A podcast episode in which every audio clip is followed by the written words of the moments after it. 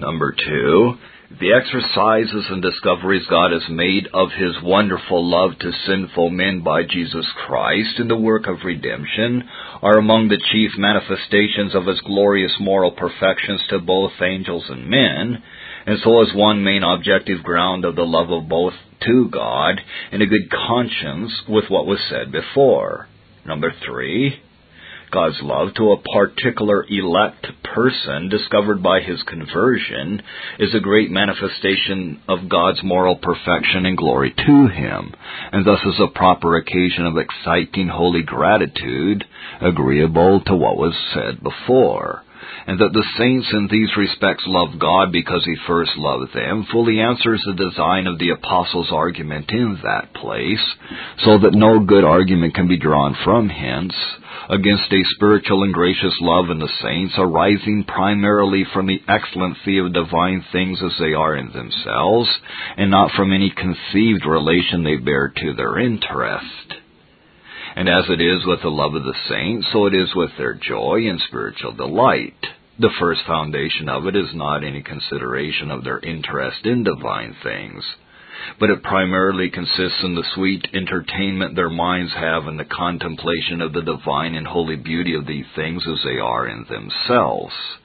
And this is indeed the very main difference between the joy of the hypocrite and the joy of the true saint.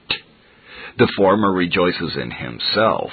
Self is the first foundation of his joy. The latter rejoices in God. The hypocrite has his mind pleased and delighted in the first place with his own privilege and happiness, to which he supposes he has attained or shall attain. True saints have their minds in the first place inexpressibly pleased and delighted with the sweet ideas of the glorious and amiable nature of the things of God. This is the spring of all their delights, and the cream of all their pleasures. It is the joy of their joy. The sweet and ravishing entertainment they have in viewing the beautiful and delightful nature of divine things is the foundation of the joy they have afterward in the consideration of their being theirs. But the dependence of the affections of hypocrites is in a contrary order. They first rejoice and are elevated that they are favorites of God, and then on that ground he seems in a sort lovely to them. The affections of hypocrites are very often after this manner. They are first much affected with some impression on their imagination or some impulse which they take to be an immediate suggestion or testimony from God of His love and their happiness. They fancy a high privilege in some respect, either with or without a text of Scripture. They are mightily taken with this as a great discovery, and hence arise high affections. When their affections are raised, they view those high affections and call them great and wonderful experiences, and they have a notion that God is greatly pleased with those affections. This affects them still more, and so they are affected with their affections. Thus their affections rise higher and higher until they sometimes are perfectly swallowed up. Also, self conceit and a fierce zeal arises, and all is built like a castle in the air on nothing but imagination, self love, and pride. And as the thoughts of such persons, so is their talk. For out of the abundance of their heart their mouth speaketh. As in their high affections they keep their eye upon the beauty of their experiences and greatness of their attainments, so they are great talkers about themselves.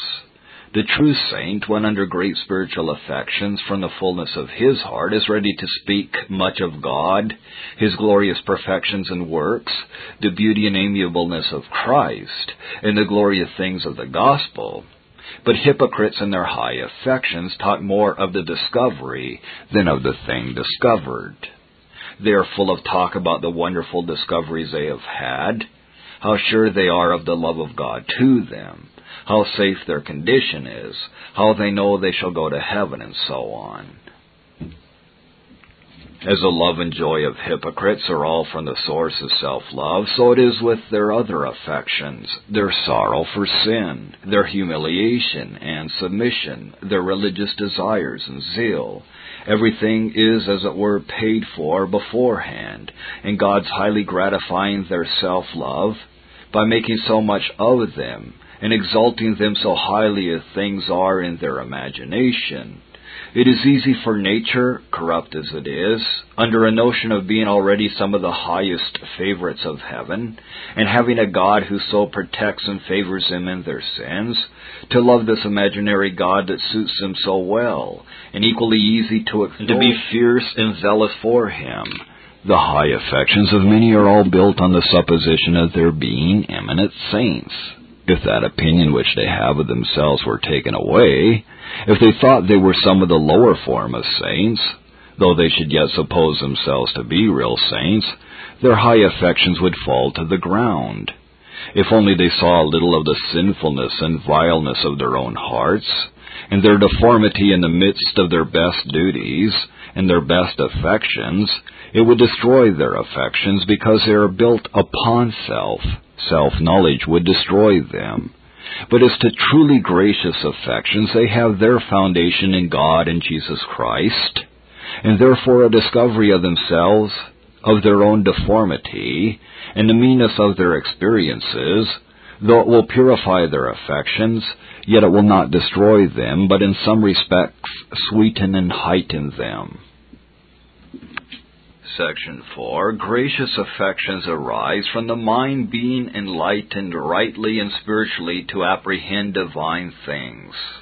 Holy affections are not heat without light, but evermore arise from some information of the understanding, some spiritual instruction that the mind receives, some light or actual knowledge the child of God is graciously affected because he sees and understands something more of divine things than he did before, more of God or Christ, and of the glorious things exhibited in the gospel. He has a clearer and better view than he had before when he was not affected.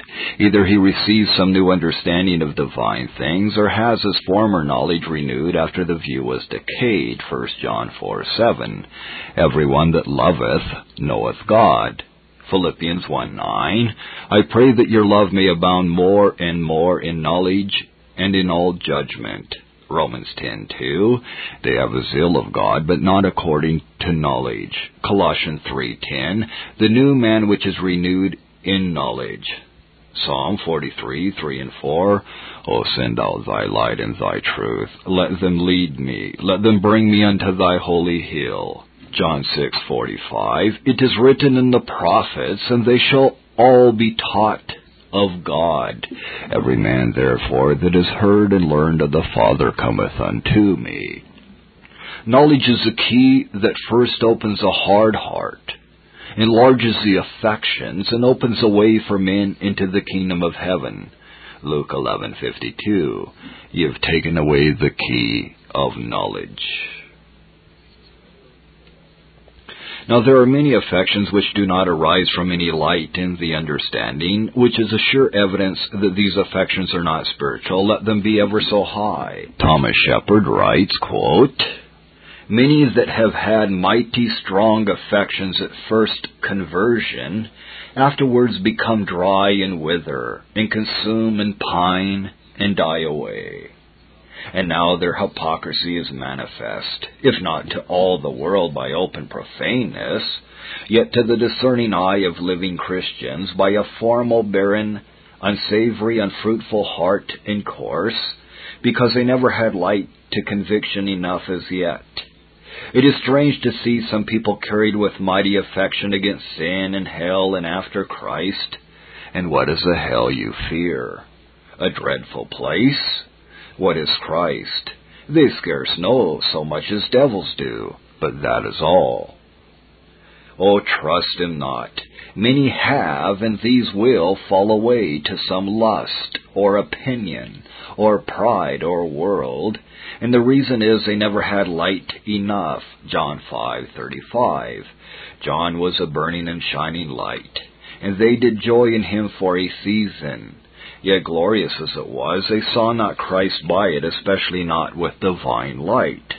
It is rare to see Christians full both of light and affection, and therefore consider of this. Many a man has been well brought up, and is of a sweet, loving nature, mild and gentle and harmless, likes and loves the best things, and his meaning and mind and heart is good, and has more in heart than in show, and so hopes all shall go well with him. I say there may lie greatest hypocrisy under greatest affections, especially if they lack light.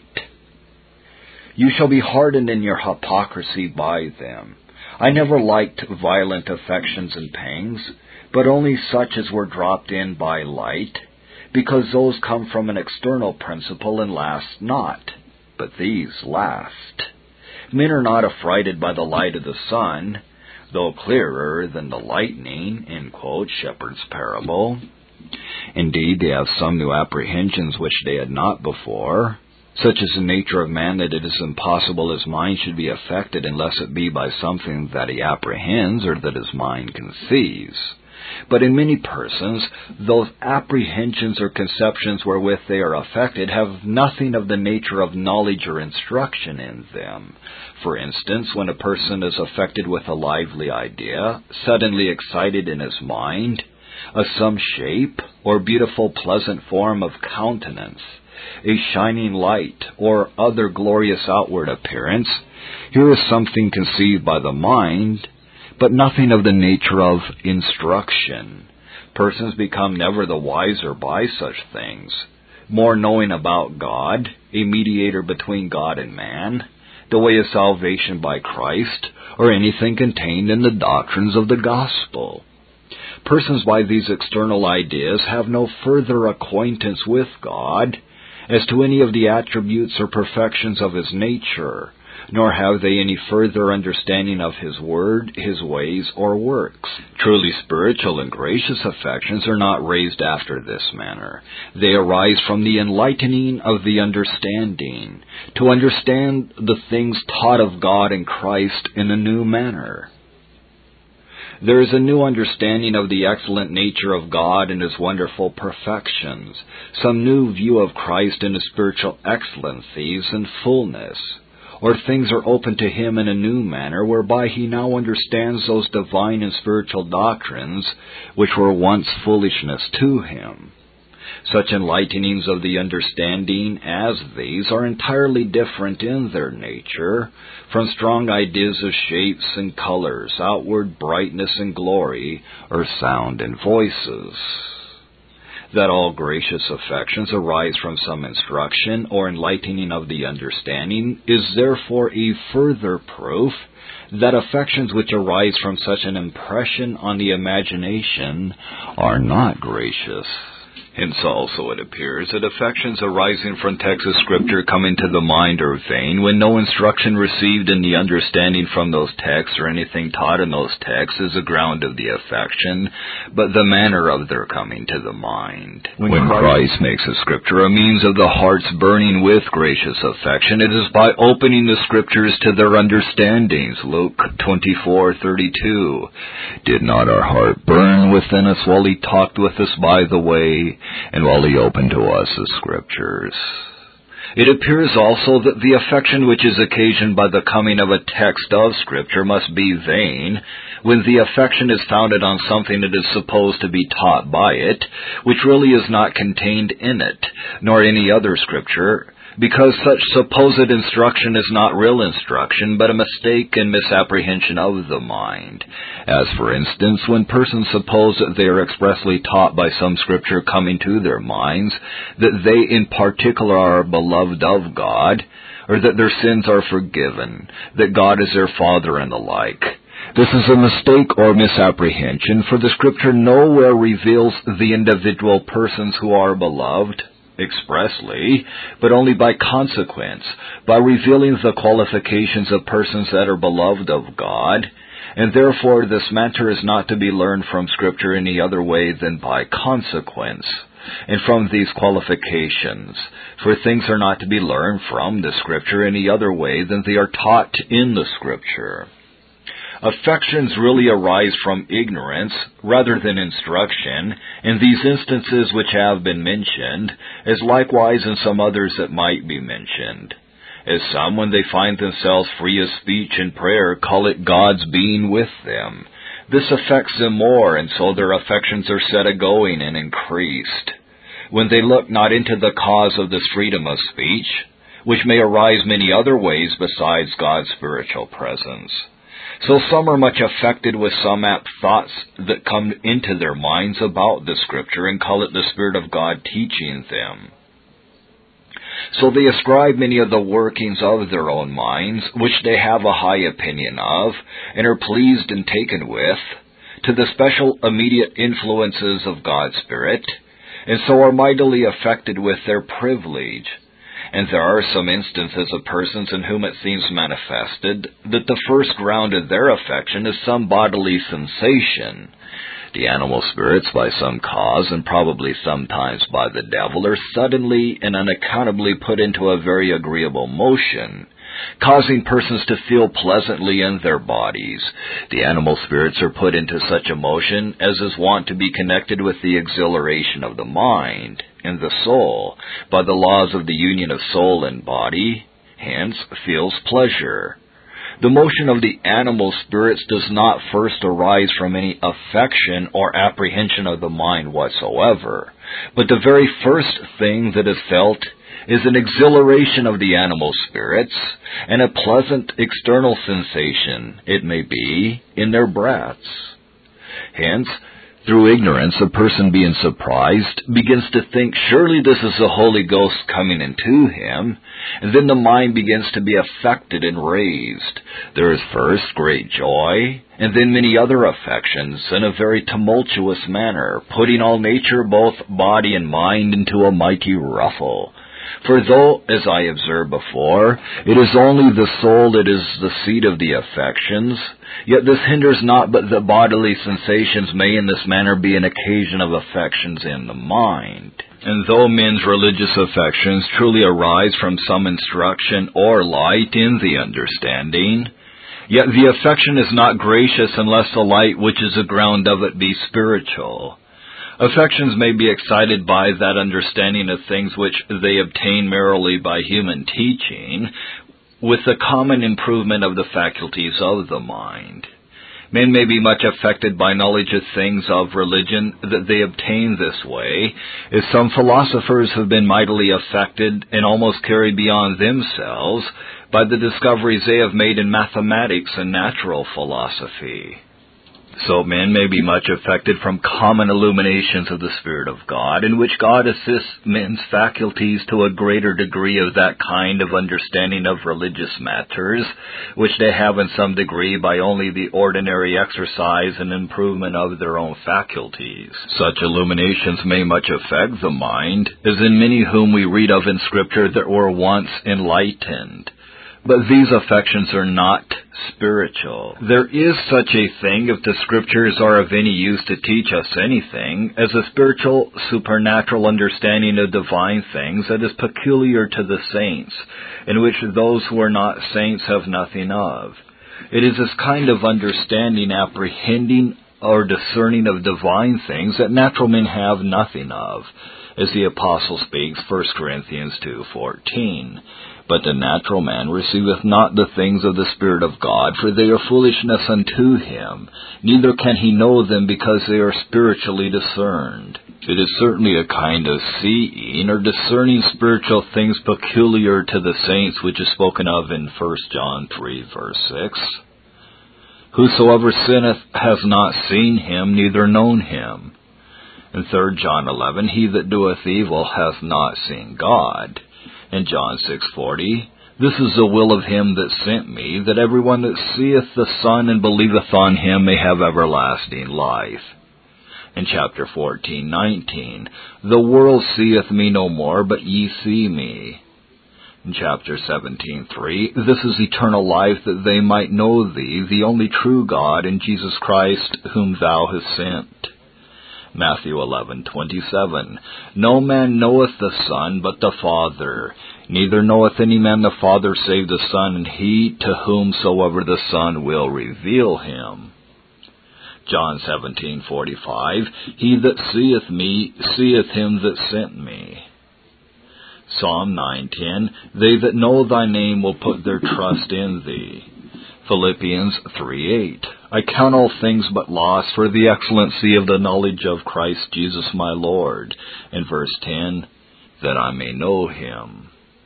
And in innumerable other places there are all over the Bible which show the same. And that there is such a thing as an understanding of divine things, which in its nature and kind is wholly different from all knowledge that natural men have, is evident from this that there is an understanding of divine things which the scripture calls spiritual understanding, Colossians 1 9. We do not cease to pray for you and to desire that you may be filled with the knowledge of his will, and all wisdom and spiritual understanding. It has been already showed that that which is spiritual in an ordinary use of that word in the New Testament is entirely different in nature and kind from all which natural men are, or can be the subjects of.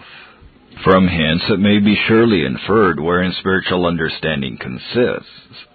For if there be in the saints a kind of apprehension or perception, which is in its nature perfectly diverse from all that natural men have, or that it is possible they should have until they have a new nature, it must consist in their having a certain kind of ideas or sensations of mind, which are simply diverse from all that is or can be in the minds of natural men.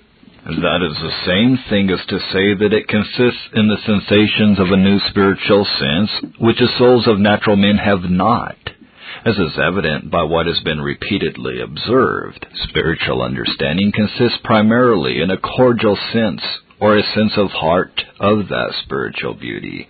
I say a sense of heart, for it is not speculation merely that is concerned in this kind of understanding, nor can there be a clear distinction made between the two faculties of understanding and will as acting distinctly and separately in this manner.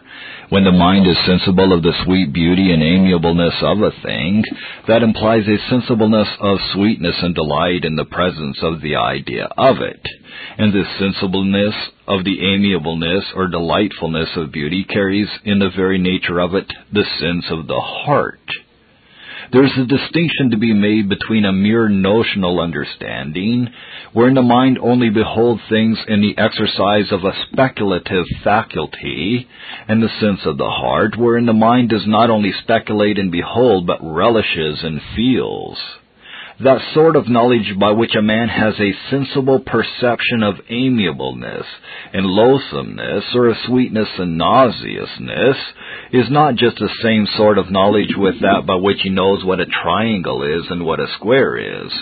The one is mere speculative knowledge, the other sensible knowledge in which more than the mere intellect is concerned. The heart is a proper subject of it, or the soul as a being that not only beholds, but has inclination, and is pleased or displeased. And yet there is a nature of instruction in it as he that has perceived the sweet taste of honey knows much more about it than he who has only looked upon and felt it. The apostle seems to make a distinction between mere speculative knowledge of the things of religion and spiritual knowledge. The former he terms a form of knowledge and of the truth, Romans 2.20, which has the form of knowledge and of the truth in the law. The latter is often represented by relishing, smelling, or tasting 2 Corinthians 2.14. Now thanks be to God, which always causeth us to triumph in Christ, and maketh manifest the savour of his knowledge by us in every place. Matthew 16:23 Thou savorest not the things that be of God, but those that be of men. 1 Peter 2, 2 and 3. As newborn babes, desire the sincere milk of the word, that ye may grow thereby, if so be ye have tasted that the Lord is gracious. Canticles 1, 3. Because of the savor of thy good ointments, thy name is as ointment poured forth. Therefore do the virgins love thee compared with 1 John 2:20. But ye have an unction from the Holy One, and ye know all things. Spiritual understanding primarily consists in this sense or taste of the moral beauty of divine things, so that no knowledge can be called spiritual any further than it arises from this and has this in it. But secondarily it includes all that discerning and knowledge of things of religion which depends upon and flows from such a sense. When the true beauty and amiableness of the holiness, or true moral good that is in divine things is discovered to the soul, it, as it were, opens a new world to its view. This shows the glory of all the perfections of God and of everything appertaining to the divine being. For as was observed before, the beauty of all arises from God's moral perfection. This shows the glory of all God's works, both of creation and providence. For it is a special glory of them that God's holiness, righteousness, faithfulness, and goodness are so manifested in them, and without these moral perfections there would be no glory in that power and skill with which they are wrought.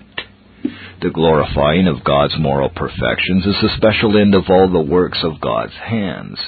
By this sense of the moral beauty of divine things is understood the sufficiency of Christ as a mediator.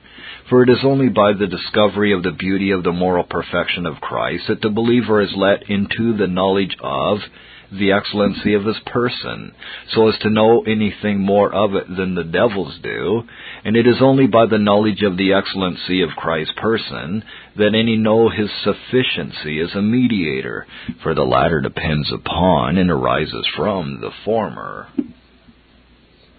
It is by seeing the excellency of Christ's person that the saints are made sensible of the preciousness of his blood, and its sufficiency to atone for sin, for therein consists the preciousness of Christ's blood, that it is the blood of so excellent and amiable a person. And on this depends the meritoriousness of his obedience, and the sufficiency and prevalence of his intercession.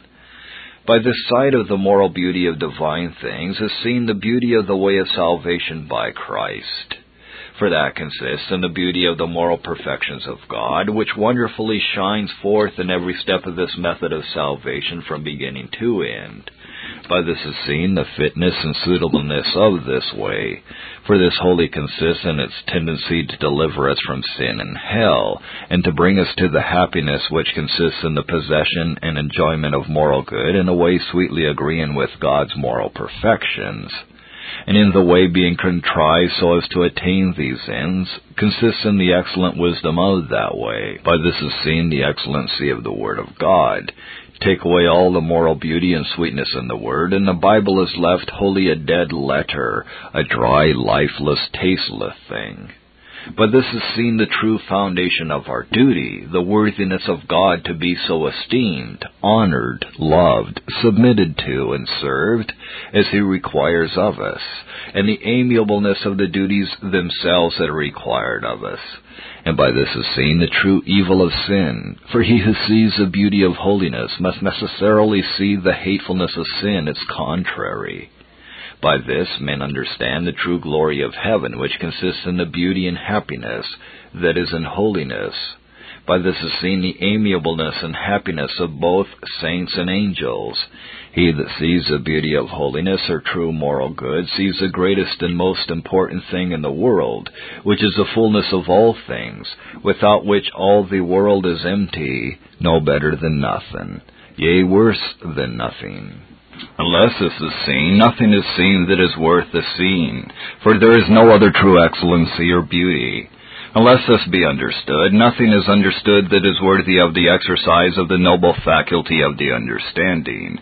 This is the beauty of the Godhead, and the divinity of divinity, if I may so speak, the good of the infinite fountain of good, without which God himself, if that were possible, would be an infinite evil, without which we ourselves had better never have been, and without which there had better have been no being.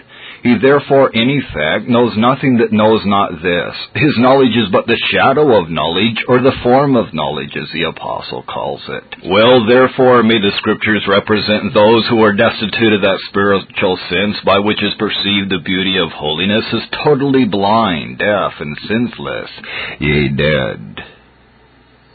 And well may regeneration in which this divine sense is given to the soul by its Creator be represented as opening the blind eyes and raising the dead and bringing a person into a new world.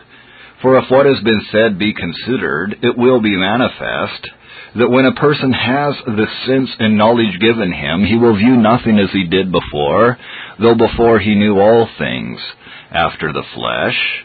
Yet henceforth he will know them so no more, and he has become a new creature. Old things are passed away. Behold, all things are become new, agreeable to 2 Corinthians 5, 16 and 17. And besides the things that have been already mentioned, there arises from this sense of spiritual beauty all true experimental knowledge of religion, which is of itself, as it were, a new world of knowledge. He that sees not the beauty of holiness knows not what one of the graces of God's Spirit is.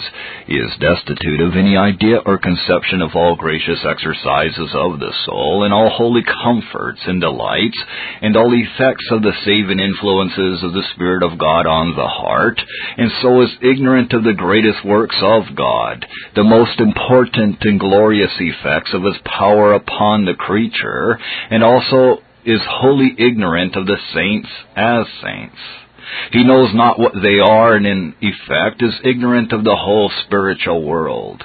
Things being thus, it plainly appears that God's implanting of that spiritual supernatural sense which has been spoken of makes a great change in a man.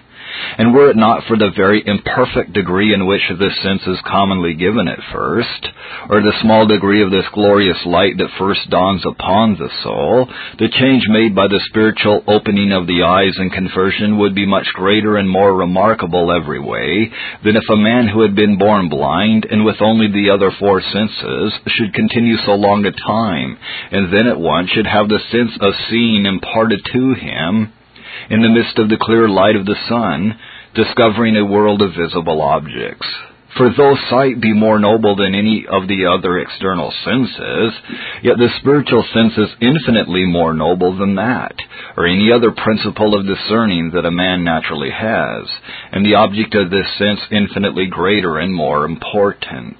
The sword of understanding is that knowledge of divine things from whence all truly gracious affections proceed, by which therefore all affections are to be tried. Those affections that arise wholly from any other kind of knowledge, or result from any other kind of apprehensions of mind, are vain from what has been said may be learned wherein the most essential difference lies between that light or understanding which is given by the common influences of the Spirit of God on the hearts of natural men, and that saving instruction which is given to the saints. The latter primarily and most essentially lies in beholding the holy beauty that is in divine things, which is the only true moral good, and which the soul of fallen man is by nature totally blind to. The former consists only in a further understanding, through the assistance of natural principles, of those things which men may know in some measure by the alone ordinary exercise of their faculties. And this knowledge consists only in the knowledge of those things pertaining to religion which are natural.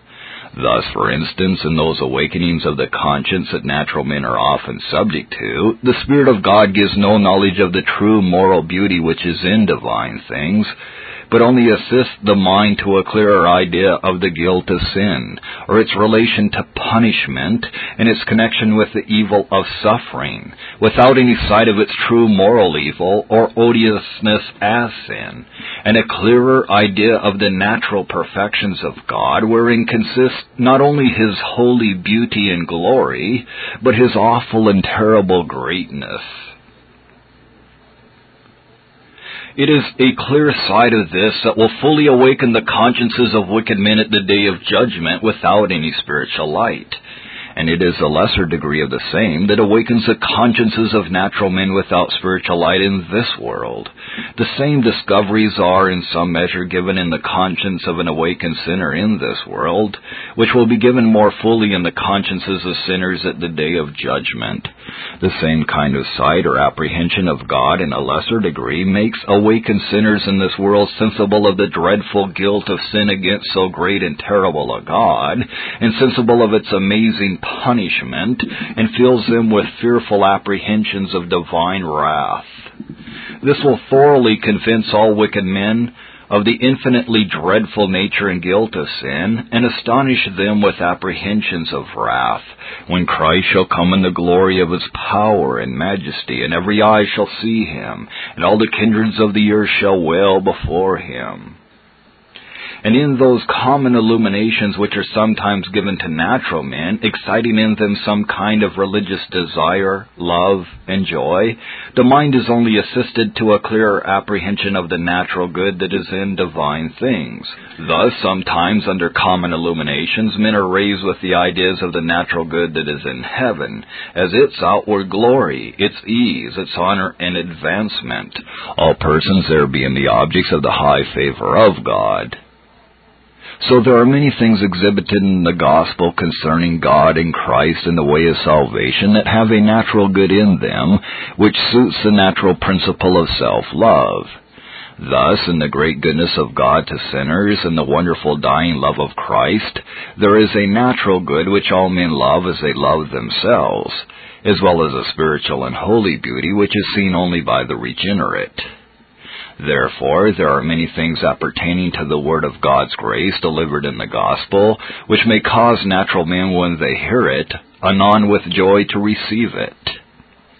All that love which natural men have to God and Christ, and to Christian virtues and good men, is not from any side of the amiableness of the holiness, or true moral excellency of these things, but only for the sake of the natural good there is in them. All natural men's hatred of sin is as much from principles of nature as a man's hatred of a tiger for his viciousness, or their aversion to a serpent for his poison and hurtfulness. And all their love of Christian virtue is from no higher principle than their love of a man's good nature, which appears amiable to natural men, but no otherwise eyes and silver and gold appear amiable in the eyes of a merchant, or than the blackness of the soil is beautiful in the eyes of the farmer. From what has been said of the nature of spiritual understanding, it appears that spiritual understanding does not consist in any new doctrinal knowledge, or in having suggested to the mind any new proposition not before read or heard of, for it is plain that this suggesting of new propositions is a thing entirely diverse from giving the mind a new state or relish of beauty and sweetness.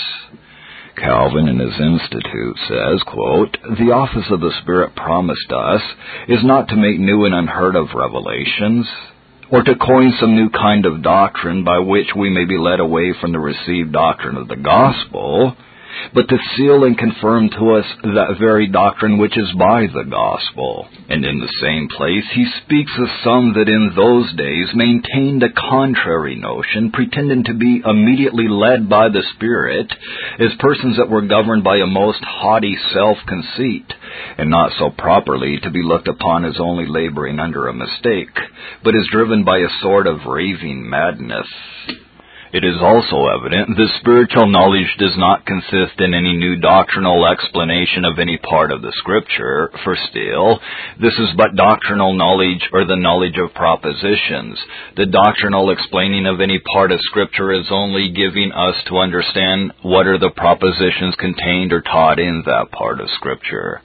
Hence it appears that the spiritual understanding of the Scripture does not consist in opening to the mind the mystical meaning of the Scripture in its parables, types, and allegories, for this is only a doctrinal explication of the Scripture.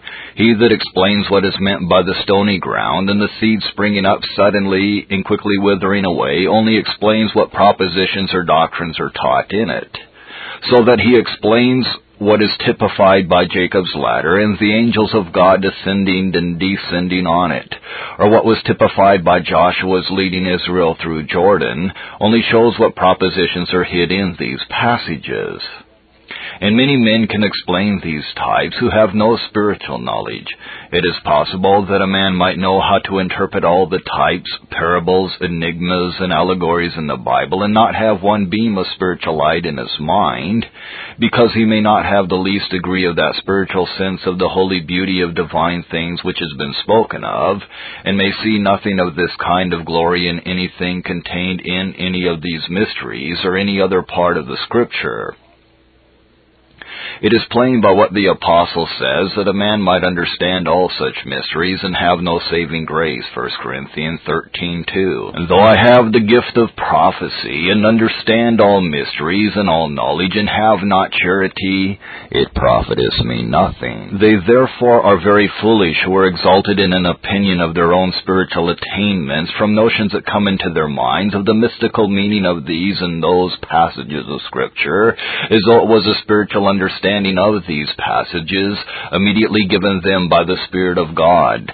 Their affections may be highly raised, but what has been said shows the vanity of such affections. From what has been said, it is also evident that it is not spiritual knowledge for persons to be informed of their duty by having it immediately suggested to their minds that such and such outward actions or deeds are the will of God. If we suppose that it is truly God's manner thus to signify His will to His people by immediate inward suggestions, such suggestions have nothing of the nature of spiritual light. Such kind of knowledge would only be one kind of doctrinal knowledge. A proposition concerning the will of God is as properly a doctrine of religion as a proposition concerning the nature of God or a work of God and a having either of these kinds of propositions or any other proposition declared to a man, either by speech or inward suggestion, differs vastly from a having the holy beauty of divine things manifested to the soul, wherein spiritual knowledge does most essentially consist. Thus, there was no spiritual light in Balaam, though he had the will of God immediately suggested to him by the Spirit of God from time to time concerning the way that he should go and what he should do and say. It is manifest, therefore, that a being led and directed in this manner is not that holy and spiritual leading of the Spirit of God which is peculiar to the saints and a distinguishing mark of the sons of God spoken of in Romans 8:14. For as many as are led by the Spirit of God, they are the sons of God. Galatians 5:18 But if you be led by the Spirit, you are not under the law.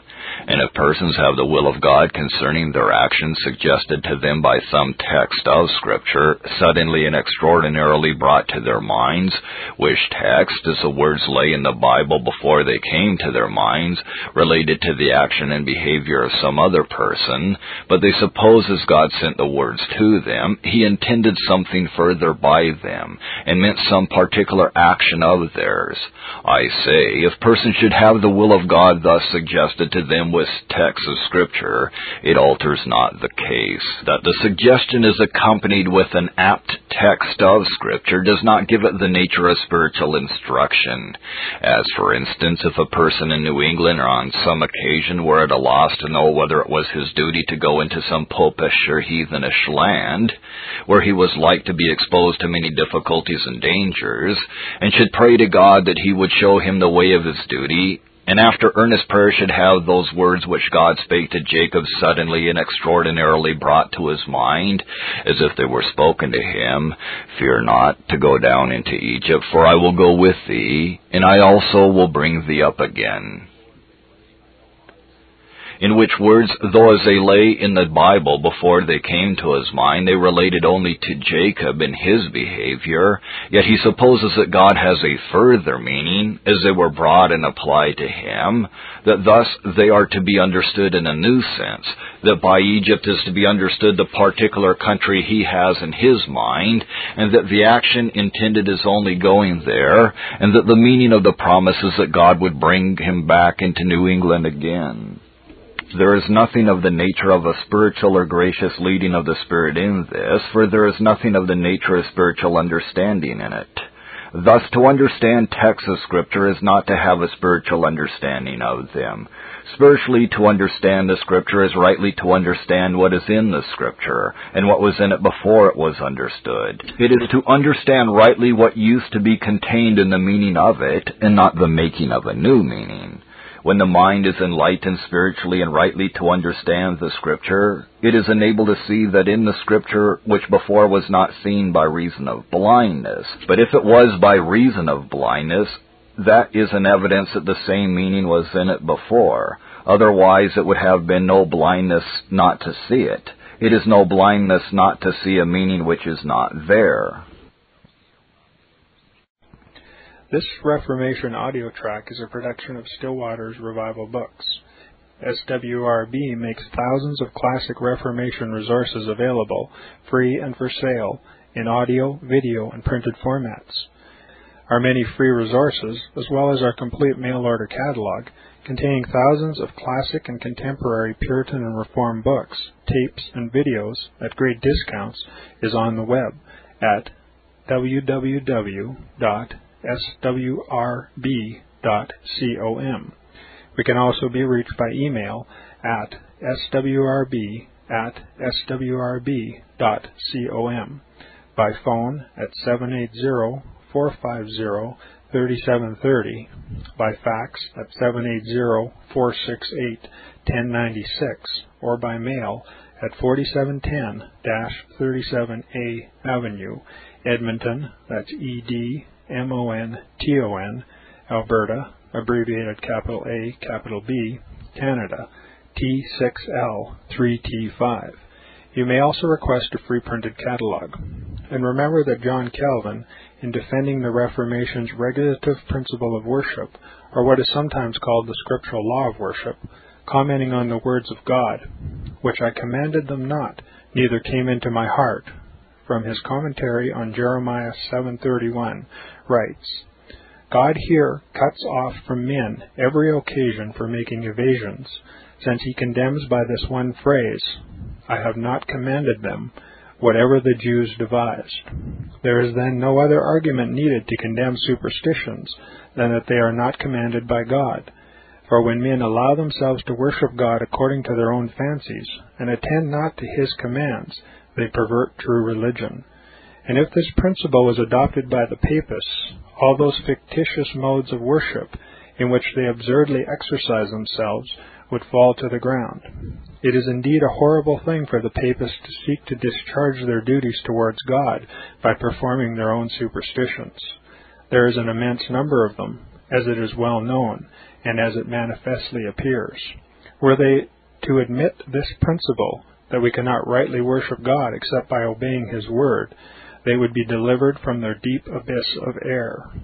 The prophet's words, then, are very important when he says that God had commanded no such thing, and that it never came to his mind, as though he had said that men assume too much wisdom when they devise what he never required, nay, what he never knew.